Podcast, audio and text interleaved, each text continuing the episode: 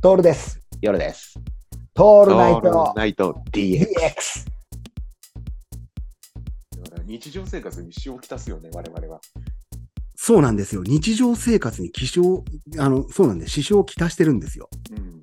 でさ、ここ、そう、もうまさに日常生活、日常の中でなんだけど、こういうのってさ、何なのかっていうと、感性じゃない、夜さん。そうだね。うん、お互いの感性みたいな、まあもちろん俺と夜さんの感性って、いやさ、そこもずれてくるから、なんだけど、うんここで一つポイントとしてはさ、じゃあその感性とか間とかもそうなんだけど、どうやって養うのよ、これ。難しくねもう今からって養えないもんね。養えないかねうん。うんだいつぐらいに養えるものなのかね感性って。じゃあ、タイミング的には。ピークはピークは中学3年生ぐらいまでじゃないやっぱ15歳ぐらいまで ?15 歳もうそこ過ぎたら、あもう自分は変えられないんじゃないああ、やっぱそうなるうんいや、んあの、真似っこは多分いくらでもできるけど、なるほど、なるほど。うん。この、なんていうのにじみ出てくるものとかさ、はいはいはいはい、はい。うやっぱあの、なんだろう、疾風怒涛ぐらいの時期の思春期っていうところで、体も変わりみたいなところっていうのがん、そうそうそうそキーポイントなのかね。う。うん、でもそういうの言う人いるよね、ちゃんとね。あ、そうなんだ。うん、なんかほら、えーっと、俺みたいにさ、ぐあの、なんていうんだろうな、教養があるとさ、そのソムリエになるとか、ワインの味とかって、やっぱ小さい頃から飲ませてんだってね、親ながる。ほどね。水に薄めて。うんうん、俺みたいな教養のあるのはこれね、あの、ヨウさん知ってるかなこの本、多分読んでねえな、神の雫っていう本があってね。 知ってるよ。まあ確かにね。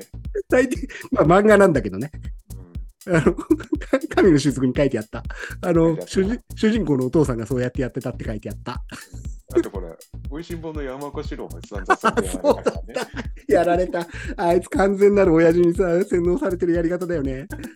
あやられるよね。だからさ、あの、親ってさ、恐ろしいよね。そうやって考えるとさ、うん何を授けてきたのかっていうこととかさ、如実に現れるじゃん。大人になってからもそうだけど。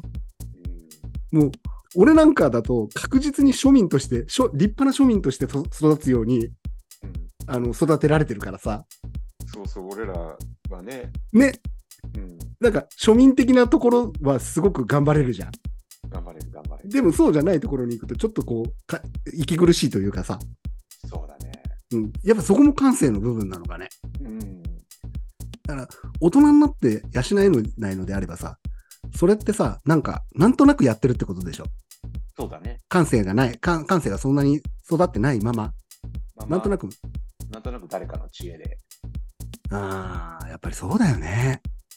でしょうーん。う。うんでも、慣れるんじゃないかなって思いながらやるじゃん。ああいう感じにとか。かさ、憧れてるものに対してさ、うん、そこって本当に折り合いがつかないよね。常にこれテーマだね、俺たちのね。うんテーマだね。うーん、感性養いたいね、また。15歳ぐらいになりたいな。なりたいじじねいになったけど。うーん、めちゃくちゃ。だからさ、もうさ、15歳になればいいんじゃない気持ちが。まあ、そうだね。うん、あの頃やってなかったことやるとかさ。そうそうそうそううそんう、もう一丁シンナーやってみっか、あの頃。でもな、ヨルさんやってた可能性あったんな。やってたからなやってねえんだよな。やれや。やれや。よヨルさんはやれや。そこは。インナーはやってねえんだよな。残念ながら。残念ながらね、バールのようなもので何かを壊ったとかっていうのはやったでしょ、あーもちろん。やらねえし、やらねえんだ。そうなんだよ。ここも俺たち中途半端でさ、そこまで悪くはなれなかったんだよね。